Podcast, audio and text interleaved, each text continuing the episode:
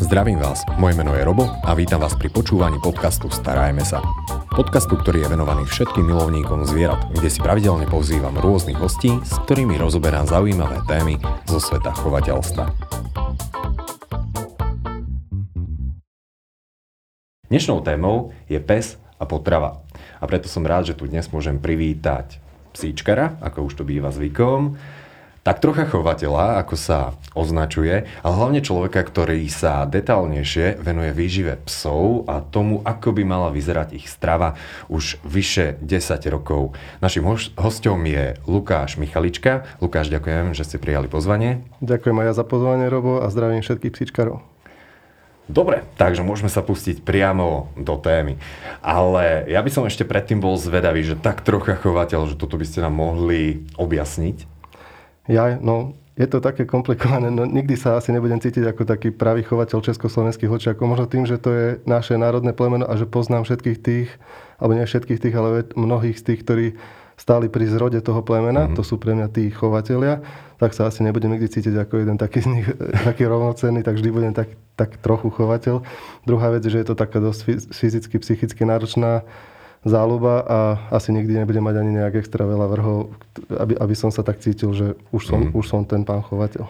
V každom prípade toto je jedno z naozaj veľmi, veľmi zaujímavých plemen so zaujímavou históriou, pretože ja niekedy zvyknem hovoriť, že pes už nie je tak úplne vlk a vlk zase nie je pes, ale toto plemeno to tak troška narúša, lebo ono má celkom zaujímavú tú históriu, že ako vlastne vzniklo, takže keby ste nám mohli ešte toto troška objasniť.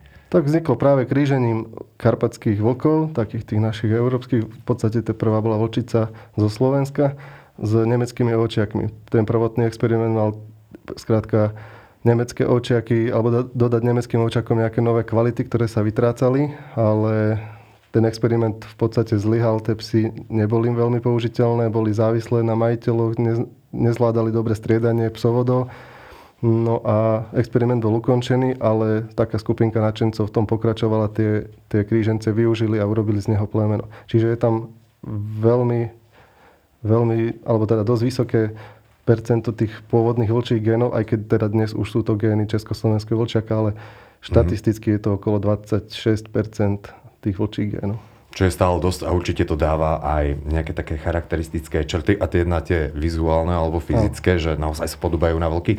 Čo mimochodom, a musím povedať, že už je vidno aj v niektorých rozprávkach alebo filmoch, že toto plemeno je bežne a používané ako taká tá náhrada v úvodzovkách vlkov. Áno. Takže vďaka Bohu už boli nahradené tie originálne nemecké očiaky.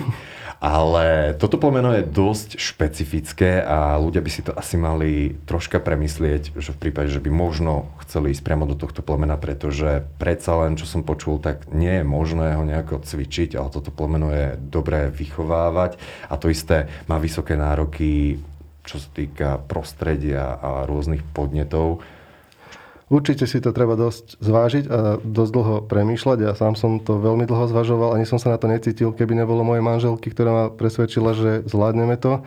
Ona je typ človeka, ktorý nemá rád, nemá rád úplne tie najľahšie cesty životom. Tým, že si ma už vybrala možno. No. Pozdravujeme pani manželku. Uh, tak zvolila si aj túto takú ťažšiu cestu a celkom dobre to zvládame, ale je dobré naozaj sa na to pripravovať, pýtať sa, chodiť na tie akcie, kde sú mm, spoznávať jedince tohto plemena minimálne na výstavu, pokecať si s nejakými chovateľmi, e, že nie sú cvičiteľné, už dneska až tak neplatí. Už na, u nás až tak nie, ale napríklad v Čechách sú jedince, ktoré majú aj 16-20 pracovných skúšok zložených. Skôr by som povedal tak, že ak, ak sa s nimi chce pracovať, tak sa to dá, dajú sa skladať aj skúšky, ale väčšinou si ich vyberajú také dobrodružnejšie typy ľudí, ktorí radšej chodia niekde na hory a na chaty a na túry a k týmto pasuje Hej, príroda, jednoducho. Áno.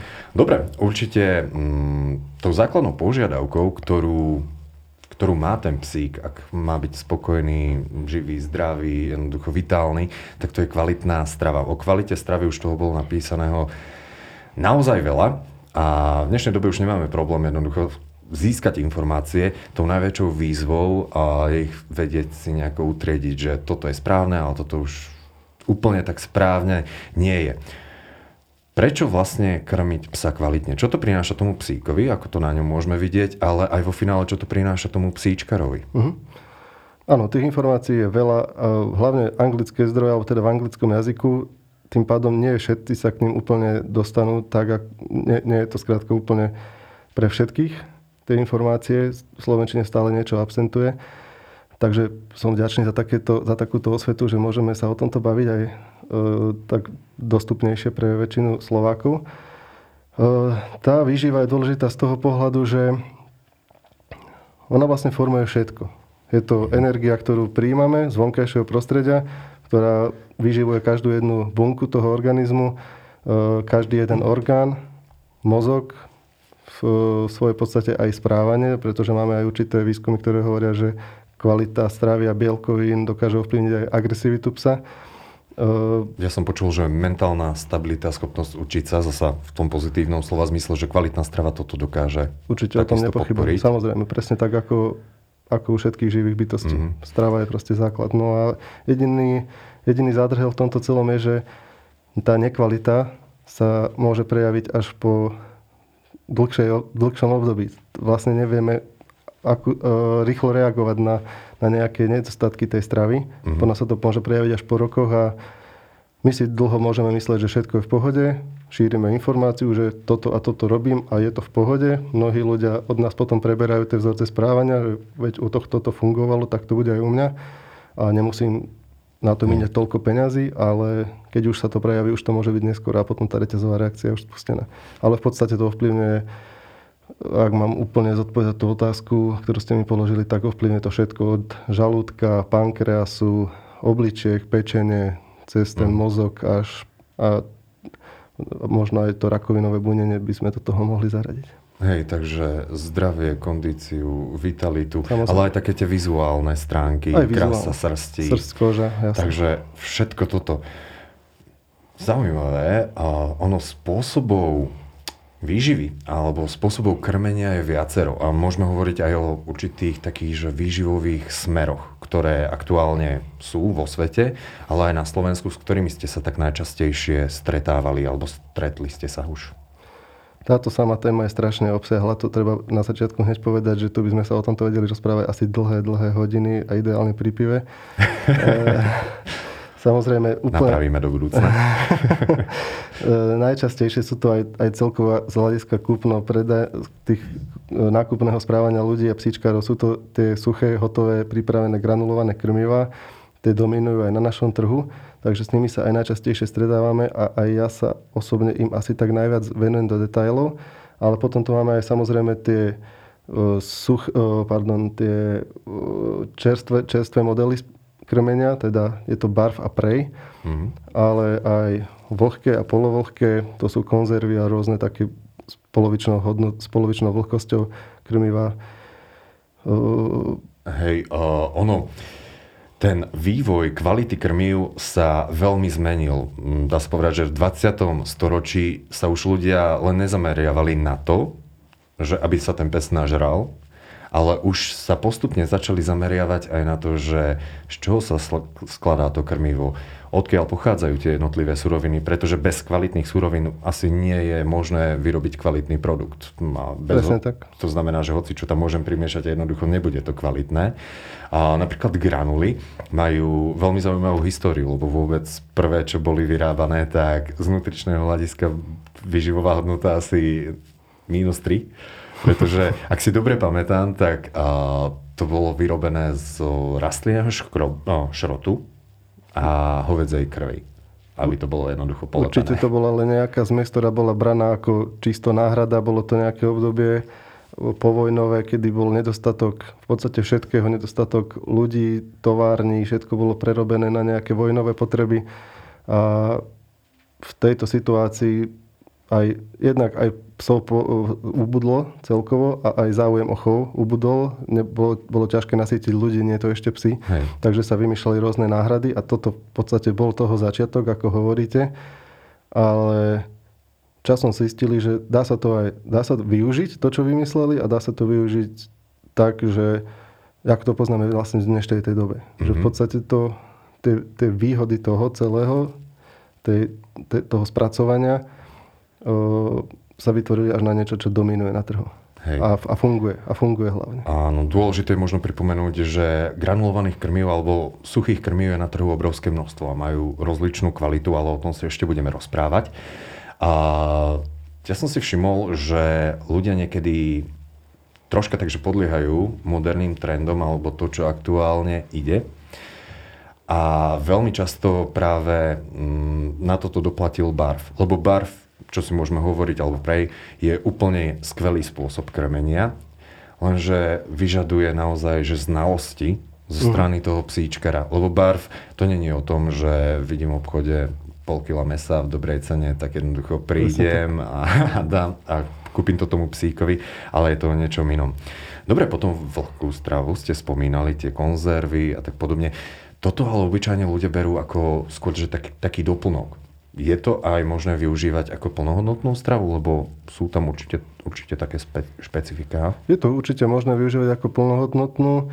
Výrobcovia pri tom procese spracovania samozrejme dochádza k určitým tepelným stratám, proste prechádza to nejakou tepelnou úpravou, ale nie je, nie je o toľko, nie je taká vážna tá tepelná strata, aby sme zase napríklad, keď už sa bavíme o Barfeste, ho spomenuli, mm, nie je to až taká markantná strata, ako napríklad dlhodobé skladovanie niektorých čerstvých surovín. Mm-hmm. Alebo chýb pri rozmrazovaní mesa, alebo nesprávnym rozmrazovaní mesom. My v podstate, keď kupujeme zeleninu alebo ovocie, my ho, ono vyzerá ako čerstvé, ale v skutočnosti nie je čerstvé.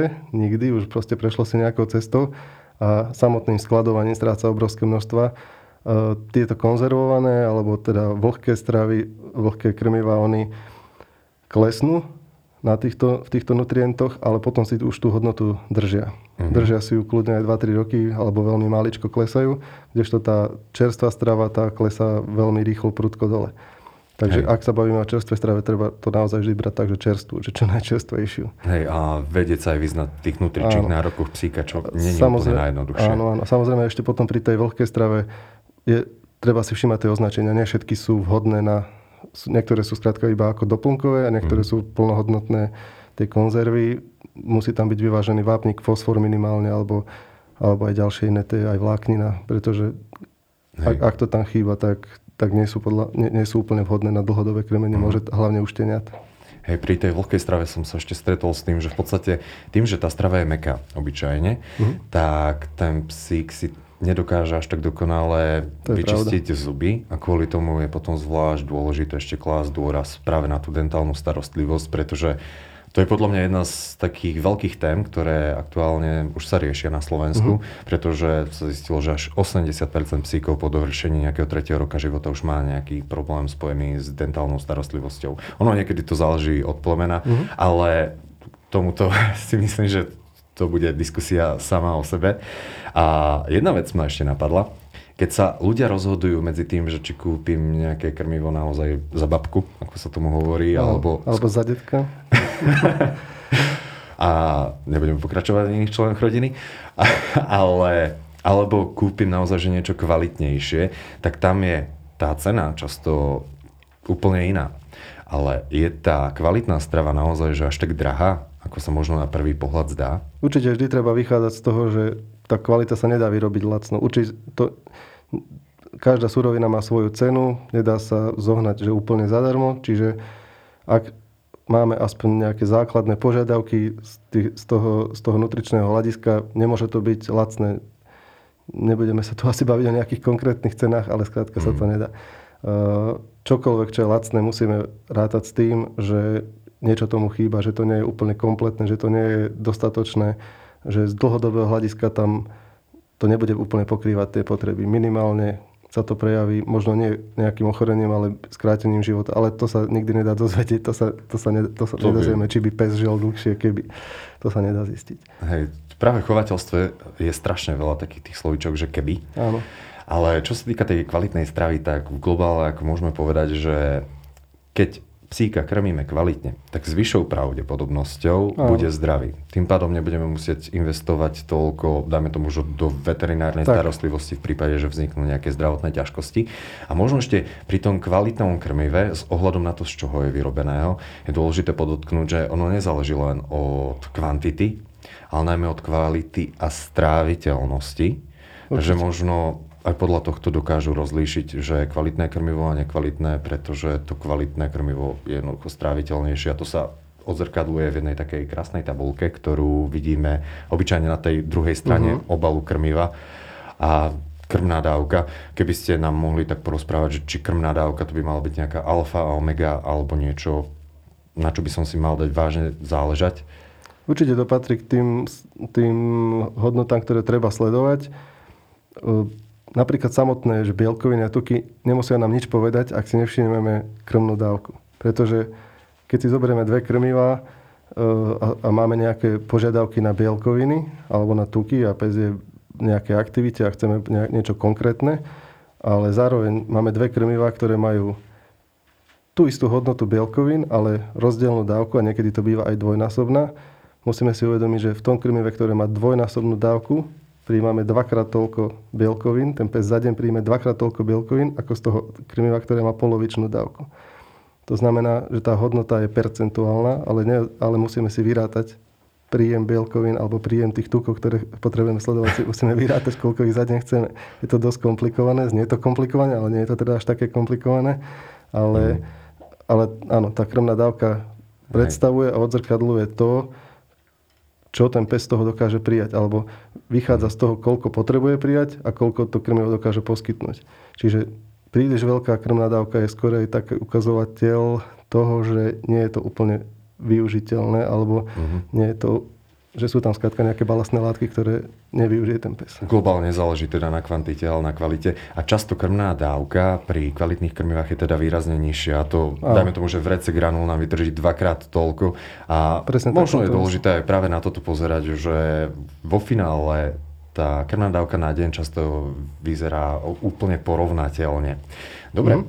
a ak chceme vybrať vhodné krmivo pre psa, tak je dôležité podotknúť, že tie nutričné nároky alebo nároky na stravu sa v priebehu života menia a vyvíjajú. Ako vybrať to najkvalitnejšie krmivo s ohľadom na nášho psa? Na čo je dôležité pozerať? Z pohľadu veku sledujeme hlavne úplne také markantné rozdiely sú hlavne teda, že mladý pes, teda štenia a dospelý pes. Potom tie ostatné už nie sú až také úplne vážne. Sú tam samozrejme rozdiely, ale nie sú až také, že by sme tam mohli niečo vyslovene pokaziť. To štenia si ešte nedokáže regulovať vápnik a fosfor, nemá na to mechanizmy. Je dôležité to odsledovať, po prípade sa s niekým poradiť, s chovateľmi toho plemena, či takýto vápnik, takýto fosfor, tento pomer, či je správny. Pretože ak by sme toto mali rozoberať detailnejšie, tak by sme tu naozaj boli dlho. Uh, toto treba sledovať. To sú tie najdôležitejšie, hlavne u veľkých plemien. Mm-hmm. No a Takže môžeme povedať tak, že vek, pretože šteniatko je vo vývoji a toto je rozhodujúce obdobie. Určite. Tu by sme naozaj mali dbať na to, aby strava bola kvalitná, pretože psík je vo vývoji a keď náhodou tu niečo zanedbáme, tak ten psík si to môže odniesť do celého života. Áno, aspoň ten prvý rok sa tomu mm. nešetriť. Určite Hej. nešetriť. A možno je tam zaujímavé aj spomenúť, že niektoré plemená dospievajú v rozličnom veku. Uh-huh. Napríklad, že tie maličké plemená tie dospejú tak najrýchlejšie, ak sa nemýlim. Zhruba nejaký 8 mesiac už môžeme považovať, že viac menej dospelácká veľkosť. Hej, a napríklad keby som mal nemeckú dugu, tak tam, ono aj dospievanie, to je téma nadlhšie pri psíkoch, ono to má viacero štádií, ale z toho fyzického hľadiska tie obrovské plemená alebo veľké plemená, myslím, že tam im to trvá vyše roka. Jasné, aj, aj vyše dvoch rokov. Mm-hmm. Niektoré. A napríklad taká, aj výška sa, výška sa môže vyšihnúť aj rýchlejšie, potom už sa to spomalí, mm-hmm. ale napríklad veľkosť hlavy niekedy aj 2,5 roka, preto aj tie bonitácie e, plemien, kedy sa merajú aj šírka hlavy a podobne, tak sa neodporúčajú robiť pred druhým rokom života, alebo pred, stále sa ten organizmus ešte vyvíja, stále rastie. Hej, jasné. A téma, s ktorou sa stretávame čoraz častejšie, tak to sú rôzne alergie a intolerancie. A pri tomto, ak, ak to zistíme, ako sa to vlastne môže prejaviť, alebo ako vlastne zistím, že môj psík má na niečo alergiu alebo možno intoleranciu? Ako tomu prispôsobiť krmivo? Väčšinou sa to prejaví buď hnačkami, zrazu pes proste má hnačky, na ktoré, ktoré, ktoré si nevieme vysvetliť ničím iným.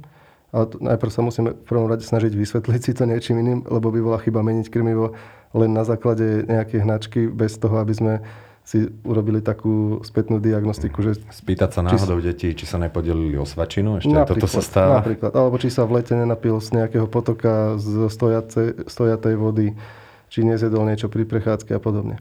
A keď to trvá samozrejme dlhšie, už to treba riešiť a potom sa to prejavuje aj kožnými problémami, problémami so srsťou, rôzne lisiny alebo celkovo znížená kvalita srsti a kože. Svrbivosť a tak ďalej, pes sa často no, tak, tak, škrabe. A ono dôležité je možno pripomenúť, že v takýchto prípadoch je na mieste vyhľadať veterinára, Určite. v prípade, že to naozaj že ide troška ďalej. Je ešte rozdiel medzi alergiou a intoleranciou. Alergia je jednoducho naozaj že odpoveď organizmu spôsobom, že lisiny a podobne intolerancia je len, no, je keď sa to dá nazvať len, a, že neschopnosť organizmu stráviť nejakú zložku v krmive. Ale toto sa môže takisto v priebehu života meniť. Pes môže v priebehu života dostať alergiu, ale rovnako tak sa z nej dokáže aj dostať. A, dobre, čo sa týka zloženia. O tom bolo napísané už naozaj, že obrovské množstvo rôznych článkov a publikácií na internete si dokážeme na rôznych diskusných fórach prečítať 100% odporúčania, že ako krmiť a z čoho by malo byť zložené to krmivo. Ale viac menej sa všetci zhodujú na jednej veci. Že pes patrí do jednej skupiny zvierat, ktorá viacej obľúbuje meso a preto by na prvom mieste malo byť meso. Čo je to vlastne za tú skupinu tých zvierat a prečo meso je pre psa takže dobre stráviteľné? O tomto sa vedú polemiky medzi psíčkármi aj medzi odborníkmi. Je to veľmi zaujímavá téma a veľmi dlho sa jej osobne venujem. V skratke môžeme sa určite zaradiť medzi mesožravce. Proste patrí tam.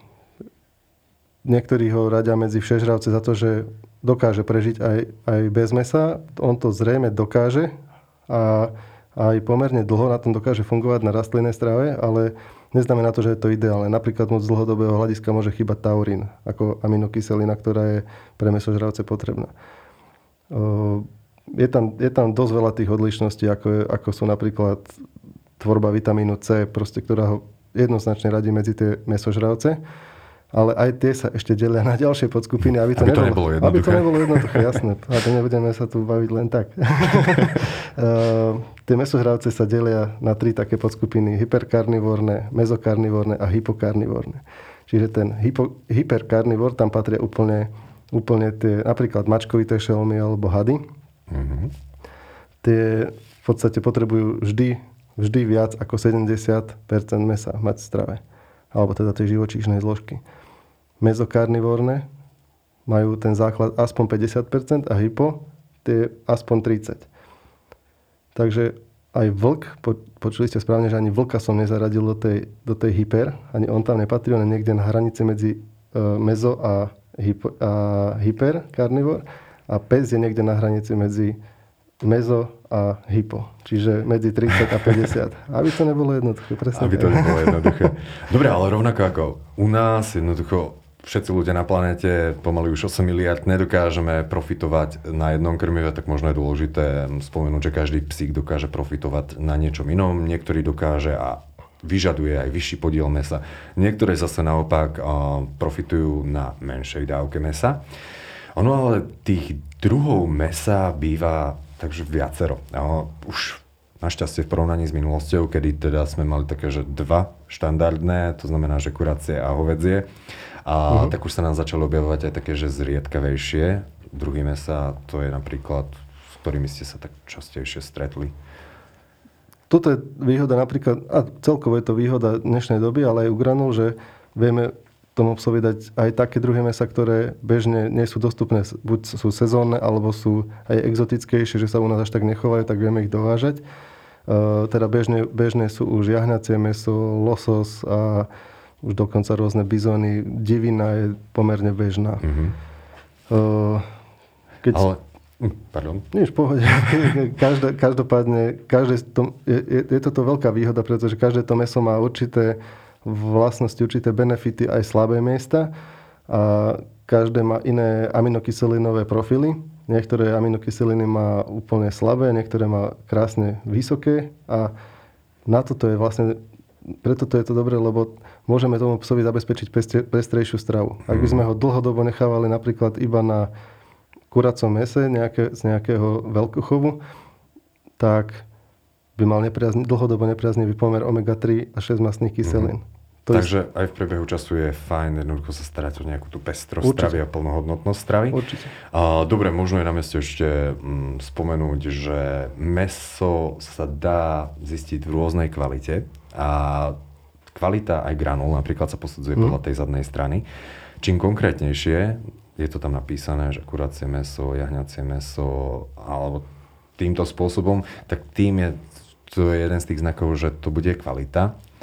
A čím tak neurčitejšie je to napísané a možno tie najneurči, najneurčitejšie sú rôzne deriváty a najmenej kvalitné sú rôzne deriváty a ešte keď je tam k tomu pripísané, že zo suchozemských zvierat, zvierat no, tak toto už od slona až po, neviem, čo by tam mohlo byť. V podstate nevieme. To je ako keby ste si vypýtali, boli ste u kamarátky a povie, povie výborný guláš si navarila, daj mi recept a ona vám dá recept, že OK, tu meso, zelenina, zemiak a tuky živočíšne. A, a, netušíte, a netušíte koľko, netušíte v akom pomere, netušíte, aké meso to tam vlastne dala a akú zeleninu. To, takýto recept nám nič nepovie, to není dobrá kamarátka. Áno, jedzte iba u kamarátov, ktorým naozaj dôverujete. Aby ste mali istotu, čo vám naservírujú. Dobre, to máme meso ale vzhľadom na to, že pes teda nie je úplne striktný karnivor tým typom, že teda musí žrať len meso, on tam potrebuje mať aj tú rastlinnú zložku. Tá rastlinná zložka má takisto veľa benefitov. S čím sa môžeme tak najčastejšie stretnúť a aké benefity má práve tá rastlinná zložka? Určite súhlasím. Máme niekoľko výskumov, a jeden z nich aj zo Slovenska, myslím, má také základy, jeden z Minnesota, z Talianska ukazujú nám, že v truse vlkov sa vždy nachádza, a vlkov nie psov, čiže ešte u psov to bude mať ešte väčší význam, sa vždy nachádza aj nejaká rastlinná zložka, v závislosti od ročného obdobia niekedy dosahuje C60%. To znamená, v lete vyhľadáva aj ovocie. A nie, nie je to iba preto, že by, že by skrátka nevedel v lete tak dobre loviť. V zime samozrejme k tomu prístup nemá, k tomu ovociu alebo tej rastline, takže tam, tam tvorí pod 10%, ale v lete tomu dokáže presiahnuť až cez 60%. A to aj uštenia, vyslovene aj vočice vyvrhujú aj ovocie svojim mláďatám. Hmm, zaujímavé. Je to veľmi zaujímavé. ono, kopec a, tých rastlinných zložiek má obrovské množstvo rôznych benefitov. Môžeme sa baviť o antioxidantoch, či už sú tam Určite. popridávané rôzne bylinky alebo plody, čo viem, rakitník je taký celkom populárny. Kurkuma sa bežne pridáva do krmiv, ktoré majú naozaj že priaznivý mm-hmm. vplyv na kardiovaskulárny systém, na opornú sústavu psíkov. Čiže tá rastlinná zložka je taká dôležitejšia.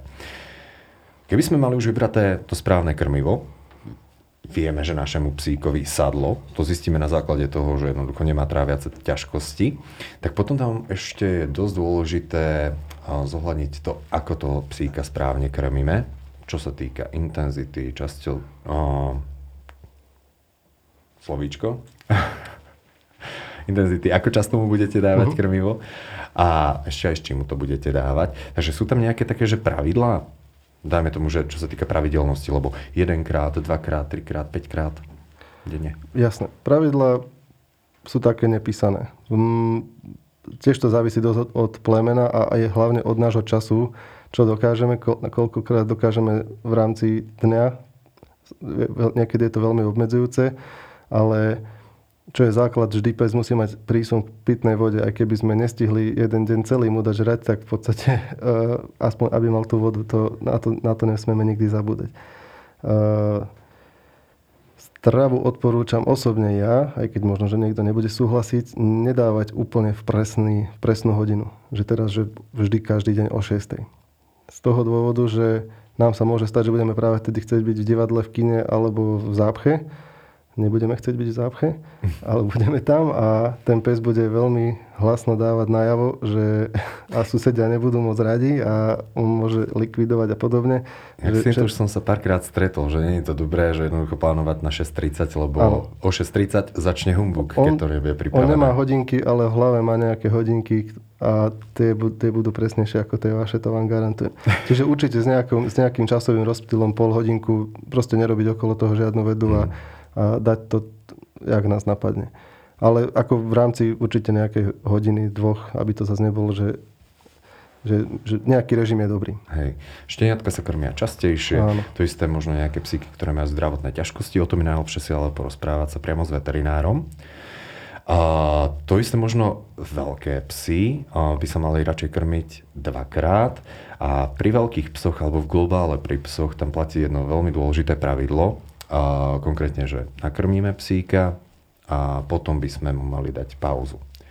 Kvôli čomu je to také dosť dôležité, aby som povedal, že v opačnom prípade to dokáže byť až život ohrozujúce. Áno. Je to tá torzia žalúdka, tá strava je ťažká, u tých veľkých plemen, hlavne už takých prešlachtených, to býva dosť častý problém, takže maximálne ľahká, pomalá prechádzka, krátka prechádzka a, a nič viac. Proste, ak rozdelíme tú dávku aj na dve, tá ranna by mohla byť trošku menšia, taká, aby dokázal fungovať v priebehu toho dňa a tá hlavná by mohla byť tak večer, keď už nemá nejakú aktivitu. Hej. Torzia žalúdka je pre psy smrteľná v prípade, že sa to nerieši. Áno. Čiže žiadne behačky. Keď psíka necháte 2-3 hodinky v kľude, nech si to strávi, tak to je to najlepšie, čo v podstate ľudia môžu spraviť. Potom sa možno ešte môžeme stretnúť s jednou takou mm, v dnešnej dobe veľmi populárnou vecou a to je, že môj psík je veľmi uh, maškrtný a on jednoducho on to nebude jesť. Ale ono zvyčajne ľudia učia psy, ako byť maškrtnými. Čo robíme zle v tomto smere? tak je to možno aj e, niek- niekto môže robiť tú chybu, že necháva to ad libitum, proste krmivo, nech, si, nech sa pes nážerie tedy, kedy on chce, ale trošku, trošku sa tým potláčajú také tie prirodzené pudy, také tie koristnícke a uh, potom začína byť trošku rozmaznaný. A, ale uh, môže tam byť viacero dôvodov. Niektorí proste že zalievajú granule rôznymi vývarmi a potom ten pes to nechce už zase suché, alebo... Jednoducho na niečo naučíme. Áno, naučíme ho na nejaký, alebo na nejaký benefit, pre neho to je benefit, a ktorý zrazu považuje, že keď ho nemá, tak, tak mu to tam chýba a nevidí dôvod a proste bude vyjednávať s nami. Uh-huh. A čo sa týka ešte stravy, možno nejaké chybičky, čo tam robíme, tak to ad libitum, alebo teda no. podľa lúbosti to obyčajne vedie k tomu, že je psík obezný, aj keď nevždy za to môže tá strava. To, že je psík obezný, neznamená, že ho krmíme zlým krmivom, len že to robíme jednoducho zle a že zanedbávame jednu možno ešte podstatnejšiu vec, ako je to samotné krmivo. A to je práve ten pohyb. A toľko v podstate k tomu krmeniu. Sú nejaké také zložky v strave, ktoré by sa tam, alebo sú nejaké veci, ktoré by určite sme nemali dávať psíkovi? Určite sú. Tak v rýchlosti si môžeme spomenúť také tie najzákladnejšie, ktoré sa aj reálne vyskytujú v domácnostiach. To je čokoláda, káva, celkovo kofeín v akejkoľvek podobe. Občas Mm, napríklad makadamové orechy sú dosť vážny problém, ale aj normálne vlašské orechy, ak sú zle skladované, že by boli navlhnuté, tak sa tam množí jedna taká pleseň, ktorá by mohla mať toxické účinky na psa. Uh, alkohol je, alkohol a, a aj xylitol, ale pozor, nemiliť si s xylózou. Takže xylitol to je sladidlo, ktoré je napríklad v žuvačkách, Aha. bez cukru. Takže žiadne žuvačky. Žuvačky v žiadnom prípade nechávať na stole len tak. Tak z takých ďalších, možno avokádo môžeme spomenúť, alebo hrozno. Aj keď to sú, sú to také veci, napríklad hrozno mnoho psov úplne v pohodičke zožere, vrátane mojich a proste si to odtrhnú a ani o tom neviem. Alebo niekedy aj viem. A, ale zároveň môže to byť nebezpečné, tak ako spomenúť to chcem. Hej, jasné. A ono, ja som počul, že v tých hroznových jadierkách je niečo, čo vyslovene, že týmto psíkom prekáža.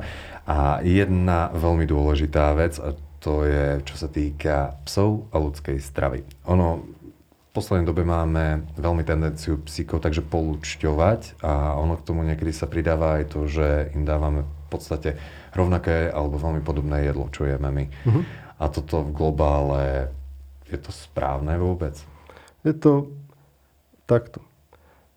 V podstate ten pes ako živočišný druh alebo poddruh bol na tom vychovaný 10 tisíce rokov. Dostával vždy zvyšky z kuchyne. Vždy, tak pes vznikol. A to samozrejme neznamená, že to je správne. V minulosti, či už starovek, stredovek, iné možnosti nejak nemali. Proste to boli ľudia radi, keď sa oni najedli v podstate. Áno, Tie zvyšky boli také, že tie napríklad veľké plemená pastierské dostávali starý stvrdnutý chlieb alebo placky kaše a namáčalo sa to v mlieku a to, bolo, to bola strava na väčšinu dní v roku. Toto bola základ. Preto sú aj tie veľké plemená, keď si pozriete, že, že 60-kilový pes nemá 30 krát veľ, väčšiu dávku ako dvojkilový pes. Oni sa skrátka naučili vyžiť z mála aj, aj z takejto podradnej stravy. Ale samozrejme hovorím, neznamená to, že takto ich máme krmiť. Uh, pretože aj dnes sa už varí a vysmáža trošku inak, ako sa volá, kedy varilo a to vypravovali tie jedlá. Viac sa používa sol, viac sa používa korenie. Každopádne treba sa určite vyhnúť kostiam, hlavne z hydiny pečenej, varenej. Tá sa štiepi, je nebezpečná celkovo ako na, uh, z pohľadu mechanického poškodenia mm. tráviaceho traktu. Soli sa určite treba vyhýbať a ak sa na to pozeráme tak, že jedlo z kuchyne a pripravujeme niečo, je to ešte pred tým štádiom uvarenia, tam, že máme nejaké orezy, toho sa samozrejme vôbec netreba báť, to kľudne môžeme použiť, keď mhm. máme nejaký orez alebo, alebo meso ešte, ktoré zostane na kosti. Dobre, ale v globále teda môžeme povedať, že pripravená, osolená, okorenená ľudská strava v psom jedálničku by sa vyskytovať nemala. Nemala, nemala. Ak chceme dať rýžu, dajme ju ešte predtým, ako ju osolíme. Ak chceme dať nejaké cestoviny, dajme ich predtým, ako ich osolíme a podobne. Dobre. A ono, o strave psa by sa dalo prosprávať to naozaj, že na veľa. A ja teda pevne verím, že ešte niekedy budeme mať možnosť sa stretnúť a porozprávať sa o ďalších zaujímavých veciach, ako sú čo ja, maškrty alebo rôzne výživové doplnky, lebo toto je naozaj téma, ktorá ľudí veľmi zaujíma.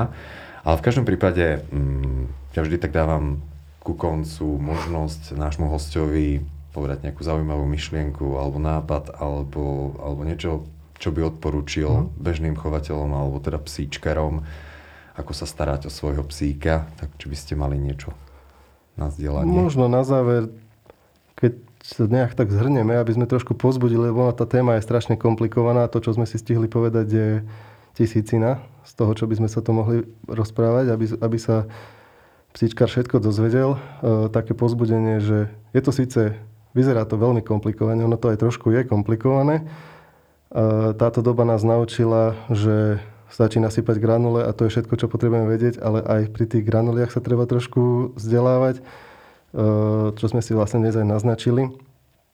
No, e, tak pozbudzujem vás, trošku si študujte aj pri tom, pri akejkoľvek forme, aj keď si kupujeme papagaja, tak predsa musíme sa naučiť, ako ho správne krmiť, tak pri u psov je to rovnako dôležité. Ak táto téma niekoho zaujíma ešte trošku viac, tak také malé premostenie môžete sa tešiť. Dúfam, že v roku 2021 vyjde kniha na túto tému. Super. A to bude jedna prvých kníh v podstate, takže viac menej, že Áno, vyslovene. Že bude aj s granulami, aj s barfom, aj všetky modely budú vysvetlené, krmenia, aj história, aj a aj, aj typujem, že rozprávame s autorom alebo spoluautorom? Áno, tak. tak to sa určite budeme tešiť a určite teda pevne verím, že prídete predstaviť knihu aj k nám do štúdia. Budem rád. Našim dnešným hostom bol Lukáš Michalička. Lukáš, ďakujem, že ste si našli čas. Ďakujem a veľmi pekne za pozvanie. Počúvali ste podcast Starajme sa s Robom Šemerom a ak sa vám tento podcast páčil, môžete sa prihlásiť na jeho odber v aplikáciách Apple Podcasty, Google Podcasty, Spotify, rovnako nás nájdete na YouTube a všetky nahraté časti nájdete aj na internetovej stránke starajmesa.sk.